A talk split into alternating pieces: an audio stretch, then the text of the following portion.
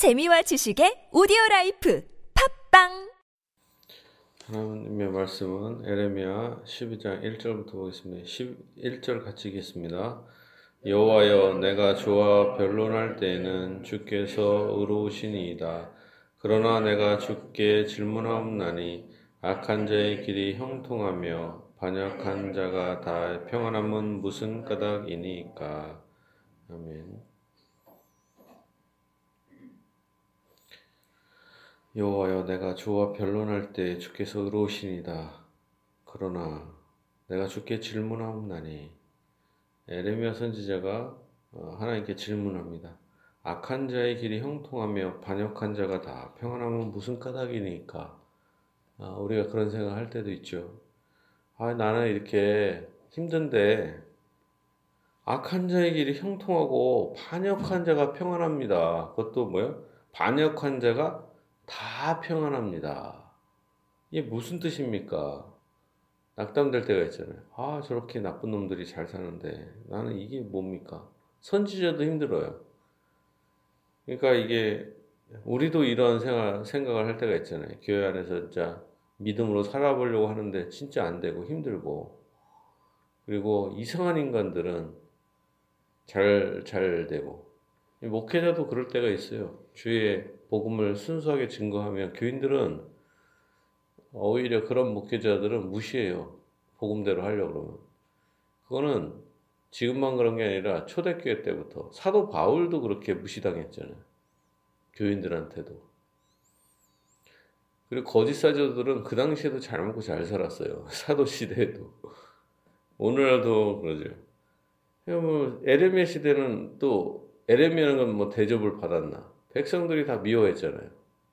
그게 참 희한하죠. 이 선지자만 그러겠어요? 일반 사람들도 마찬가지죠. 이게 낙담이 되죠. 2절 말합니다. 주께서 그들을 심으심으로 그들의 뿌리가 그들이 뿌리가 박히고 장성하며 열매를 맺었거늘 그들은 하나님이 심으신 거 아닙니까? 하나님이 주권이 있으니까 그들이 뿌리가 박히고 열매도 맺습니다. 근데 저는 뭡니까? 이거죠. 그들의 입은 주께 가까우나 그들의 마음은 머니이다. 아, 그들은 막 겉으로는 하나님을 섬긴다 하면서 솔직히 마음은 멀지 않습니까? 여호와여 주께서 나를 아시고 나를 보내며 보시며 내 마음이 주를 향하여 어떠함을 감찰하시오니 주님은 근데 저 사람들 잘 먹게 하시는데 저는 이게 뭡니까? 얼마나 이렇게 선지자가 낙담하고 있습니까? 양을 잡으려고 끌어낸 같이 그들을 끌어내시며 죽일 날을 위하여 그들을 구별하옵소서. 아예 그 악한 선지자들과 악한 지도자들, 악한 사람들을 좀 양을 죽이는 것처럼 좀 처벌해 주세요. 이렇게 얘기하는 거죠. 언제까지 이 땅에 슬퍼하며 온 지방의 채소가 마르리이까 짐승과 새들도 멸절하게 되었사오니 이는 이 땅 주민이 악하여 스스로 바라기를 그가 우리의 나중일을 보지 못하리라 함이니이다. 그들이 이렇게 악하고 거짓말하고 온갖 더러운 일을 하는 것은 하나님의 심판을 두려워하지 않기 때문인 게 아니겠습니까? 그들은 하나님의 심판을 생각하지 않습니다. 이런 얘기죠. 만일 네가 보행자와 함께 달려도 피곤하면 어찌 등이 말과 경주하겠느냐? 네가 무 평안한 땅에서는 무사하려니와 유단 강물이 넘칠 때에는 어찌하겠느냐? 네 형제와 아버지의 집이라도 너를 속이며 네 뒤에서 크게 외치나니 그들이 네게 좋은 말을 할지라도 너는 밀지 말지니라 내가 내 집을 버리며 내 소유를 내던져 내 마음으로 사랑하는 것을 그 원수의 손에 넘겼나니 내 소유가 숲속의 사자같이 되어서 나를 향하여 그 소리를 내므로 내가 그를 미워했음이로다. 결국에는 하나님께서 이 악한 자들을 그냥 냅두는 것이 아니라 심판하실 때가 올 것이다. 라는 거죠.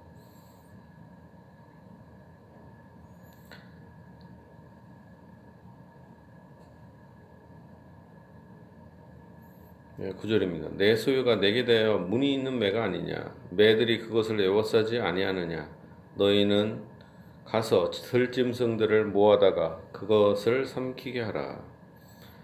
자, 여기서 내 소유는 이스라엘 백성, 유대 백성이죠. 그런데 문이 있는 매다 이렇게 표현하고 있습니다. 어, 문이 있는 매라는 것은 이상한 새라는 뜻입니다. 이상한 새. 어, 새는 새인데 이상한 또 매가 의미도 안 좋잖아요.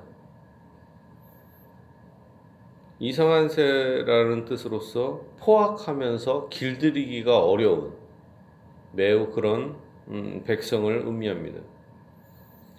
그렇지만 자기가 잘난 척하고 나는 문의가 있다. 그리고 착각하고 뛰어난 척 하지만 그러나 뭡니까?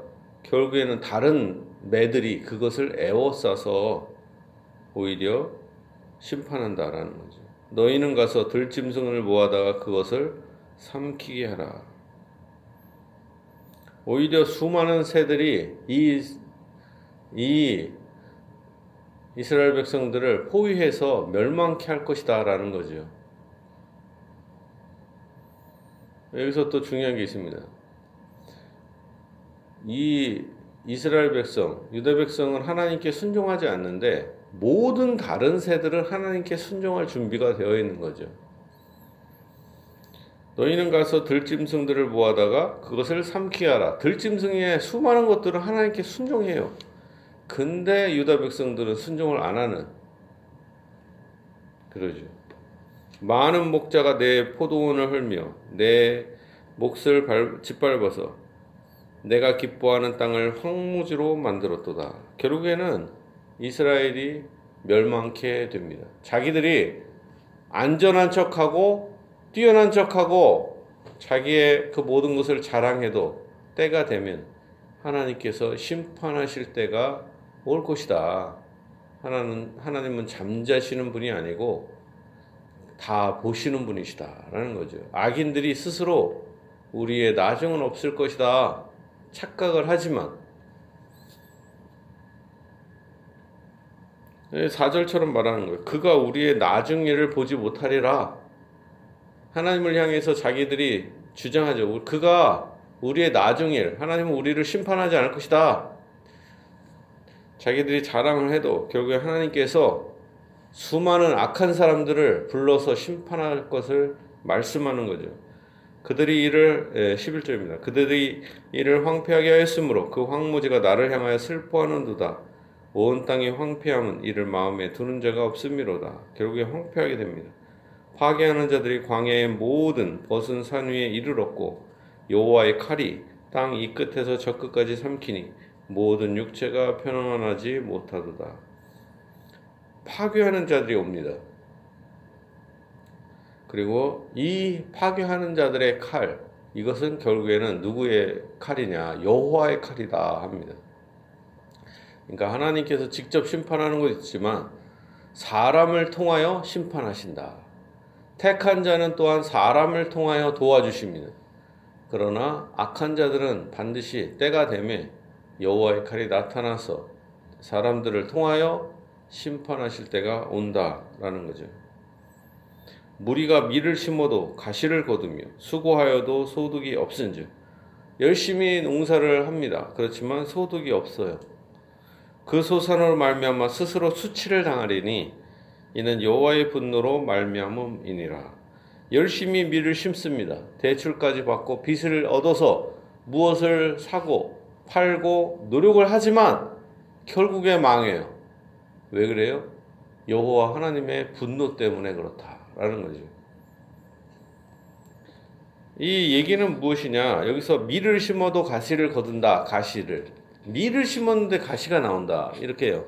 그건 뭐냐면 당시에 유대인들이 유대인들이 원조를 구하는 거예요. 북쪽의 갈대아 백성들, 바벨론 백성들이 쳐들어오니까 애굽에 가서 우리를 좀 도와주세요. 그래 돈을 막 갖다 줘요. 뇌물을. 그러면은 애굽에 와서 그래 도와줄게 하지만 결국에는 그것이 더 독이 되는 거예요.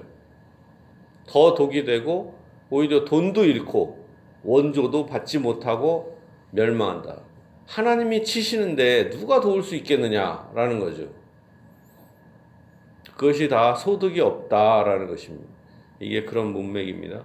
내가 내 백성 이스라엘에게 기업으로 준 소유에 손을 대는 나의 모든 악한 이웃에 대하여 여호와께서 이와 같이 말씀하시니라. 예, 하나님께서 선택한 백성이고 하나님이 선택하시고 택하신 좋은 땅이죠. 그렇지만 이 땅을 누가 어, 와서 심판하여 더 악한 이웃이 와서 괴롭히는 거죠. 보라, 내가 그들을 그 땅에서 뽑아버리겠고 유다 집을 그들 가운데서 뽑아내리라.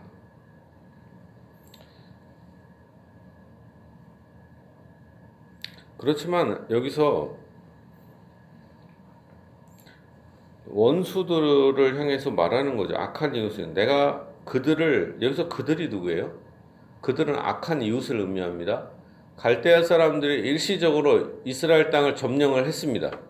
그렇지만 때가 되매 하나님께서 그 악한 이웃을 다시 뽑아서 처리하겠다라는 거예요. 이스라엘 백성을 잠시 징계하시지만 다시 그들을 뽑아버린다라는 거죠.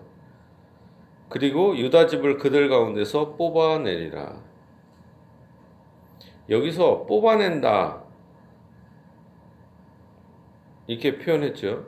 자, 15절입니다. 내가 그들을 뽑아낸 후에 내가 돌이켜 그들을 불쌍히 여겨서 각 사람을 그들의 기업으로 각, 사, 각 사람을 그 땅으로 다시 인도하리니 하나님께서 이스라엘을 심판하셨습니다. 그래갖고 바벨론에서 70년 동안 이렇게 포로 생활을 하게 하셨지만 때가 되면 어떻게 합니까? 그들을 불쌍히 여기신다. 긍휼히 여기신다 하죠. 하나님은 택한 백성들은 뭐 합니까? 불쌍히 여기신다. 그러니까 이스라엘 백성, 유다 백성 전체를 불쌍히 여기는 게 아니라 남은 자들, 악한 자들은 다 심판에서 죽습니다. 그러나 그들 중에서 얼마를 남겨 두십니다. 그래서 불쌍히 여겨서 각 사람을 그들의 기업으로 각 사람을 그 땅으로 다시 인도하리니 얼마나 이게 축복된 일입니까? 우리도 보면 그래요. 멀리 뭐 유대 백성들을 생각할 게 아니라 우리 한국 교회가 어느 교회나 다 마찬가지예요. 제가 뭐 광주중앙교회나 김제중앙교회, 뭐 정성강교회 다 총회장 교회 아닙니까? 다 몇천 명대 되는 큰 교회의 부목사였어요. 근데 보면 신방을 딱 갑니다.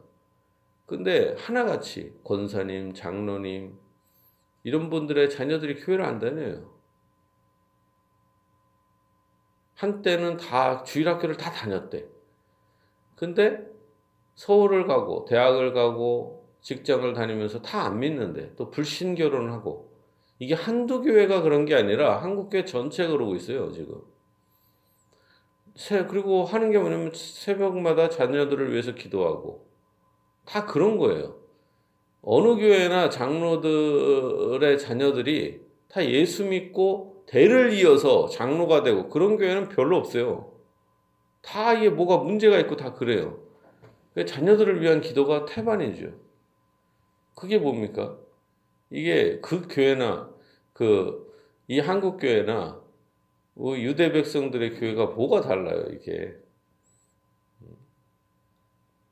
그렇지만 우리가 아셔야 되는 것은 뭡니까? 하나님께서 다시 불쌍히 여기신다. 다시 불쌍히 여기신다라는 거죠. 이 한국 교회를 치셨잖아요, 하나님께서. 자녀들이 엉망이 됐습니다. 그리고 교회 주일학교에 그렇게 많았던 아이들이 이제 대학을 가고 성공을 하고 잘 먹고 잘 살았는데 돈이 없는 건 아니잖아요, 솔직히. 돈이 어느 정도 있고 가정을 이뤘지만 믿음이 없으니까 이게 가정이 파괴되는 거 아닙니까? 믿음이 없으니까. 그리고 오히려 이혼한 가정들이 상당히 많아요. 장로님들의 가정, 권사님들의 자녀들도 그러나 뭡니까? 이게 하나님이 치셨다고 봐야죠. 믿음이 없으니까. 예? 믿음이 없으니까 치셨다고 보지만 그러나 뭡니까? 다시 하나님께서 불쌍히 여기실 때가 올 것이다. 이걸 믿어야 될 것입니다. 나의 믿음 없음, 대학을 들어가면 자녀들이 복 받아서 잘 될 줄 알았는데 들어갔더니 완전히 그냥 불신 결혼을 해갖고 예? 대학 들어가서 감사원금도 내고 막 좋다고 그랬는데 교회도 막 하, 누구 집사님 자녀니 자녀들 좋은 의사도 되고 좋은 대학 가서 다 축복받았다. 근데 결론은 뭡니까? 현실은 불신 결혼 해갖고 다 애들까지도 교회 안 다니고 엉망인데 그러나 하나님께서 때가 되면 다시 불쌍히 여기실 때가 올 것이다.